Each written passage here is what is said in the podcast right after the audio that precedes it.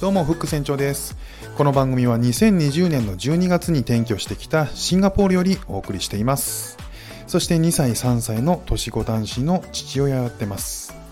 夫婦それぞれがやりたいことをし続けるために我が家では共働きかつ家事育児はもちろん夫婦が50-50のバランスで取り組んでおります。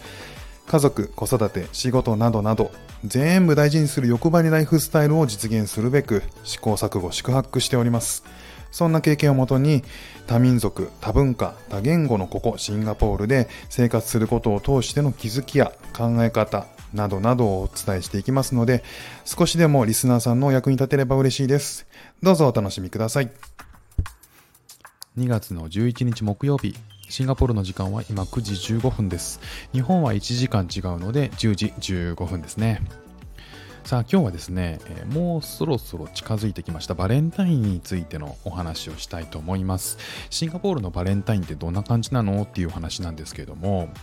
日本では、えー、女性が男性に対して、えー、チョコレートをあげるっていうのが一般的ですよね。まあ、本命のこともあれば義理チョコのこともあって、えー、最近だと、えー、うん、別にもうチョコレートなんていらないよとか、義理チョコだったらいらないよみたいな、もうチョコレート渡し合うことはもうやめようみたいな。だって大量にも、大量にもらっても大量にも返さなきゃいけないし、みたいな。ね、そそんな感じで、こう、職場でも、えー、渡すのをやめましょうみたいな 運動がね、えー、ある会社もあるでしょう。えー、シンガポールではですね、え女性が男性にではないんですね。男性が女性に気持ちを伝える日なんですよ。で、えー、渡すのが、えー、じゃあそこがチョコレートかっていうとチョコレートではないんですよ。チョコレートではなくて花束を送るようなんですね。これはまあ聞いた話によるとこのスタイルっていうのはアメリカでも同じような、え、一般的なアメリカでも男性から女性にお花を送るっていうのが一般的なスタイルというふうにされてるみたいですね。だから、えー、バレンタインの当日っていうのは街は街の中だとお花を持った女性がたくさんいるっていうことらしいんですね。ねなんか素敵ですよね。なんか街が華やかになる感じで。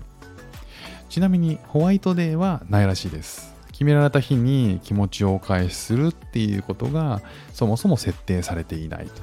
まあ、設定っていうか、まあ、そういう日が、えー、設けられていないっていいことらしいんですね。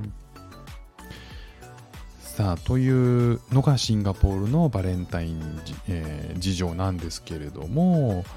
えー、シンガポールではですね、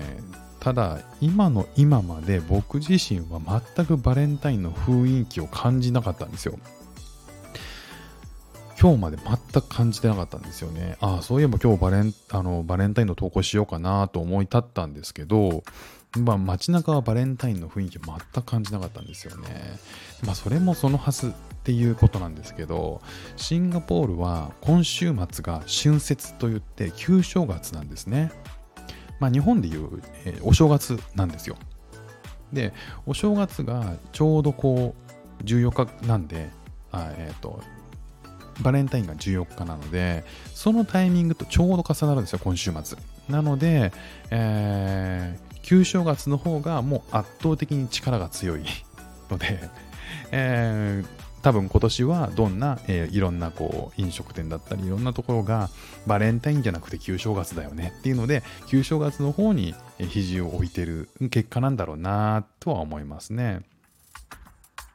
この、えーと、旧正月っていうのは1年の区切りが西暦じゃなくて毎年同じ日になるわけじゃないようなんですけど、えー、毎年、だからバレバレンタインに毎年かぶるわけではないとは思います。今年はたまたまかぶったって感じでしょうね。まあまあ、そもそもこうチョコレートを送るっていう、バレンタインにチョコレートを送るっていうのは、日本のチョコレートメーカーが、これはいい仕掛けできるぞって思って仕掛けたマーケティングですからね。だからそこに、えー、昨今は周りの業界、チョコレート業界以外もしっかり乗ってきたと。いうことなので、例えばまあ日本はね、お正月が明けると、小売店とか商業施設の催事事ってバレンタインデーになるんですよね。もう全くないんですよ、その正月から、えー、しばらくの間。でバレンタインにフォーカスをして、えー、催事をするので、まあ、物を売るためにそのイベントに向けて準備をもう進めるので、まあ、えー、何かこう売れるきっかけになるようなものを探してるんですよね。その中でバレンタインっていう催事が大きいので、えー、いろんな業界が、いろんな業種が、えー、そこに企画を出し打ち出していくと。まあ当然洋菓子店とかだったらチョコレートとか、いや、チョコレートはもう違うでしょ。チョコレート以外はあげようよとかね。もうチョコレート飽きてるよみたいな風になんかまあいろいろ言って、チョコレート以外を打ち出したりとか、まあ、クッキーだったりなんかいろいろケーキとかね、いろいろありますよね。で、飲食店だったら、じゃあデートしませんかと、バレンタインデーに。で、えー、デートプランなんかを出したりとか、なんなら、あの、ピザ、ピザ屋なんか、ピザチェーンとかになると、もう無理やりチョコピザなんか作っちゃったりとか、チョコにプラス、えー、フォンデュとかね、なんかこうチョコレートフォンデュみたいなものを追加したりとかしてなんとかこうバレンタインっていう商戦に乗っかろうと。みんななんかこういろいろ企画を立てていくわけですね。アクセサリーにしてもこの機会にどうですか？アクセサリープレゼントなんて男性の皆さんバレンタインの逆逆プレゼントなんていいですよみたいな。そんな感じでね各社盛り上げてくるので街中がねプロモーションで溢れ返るわけですよね。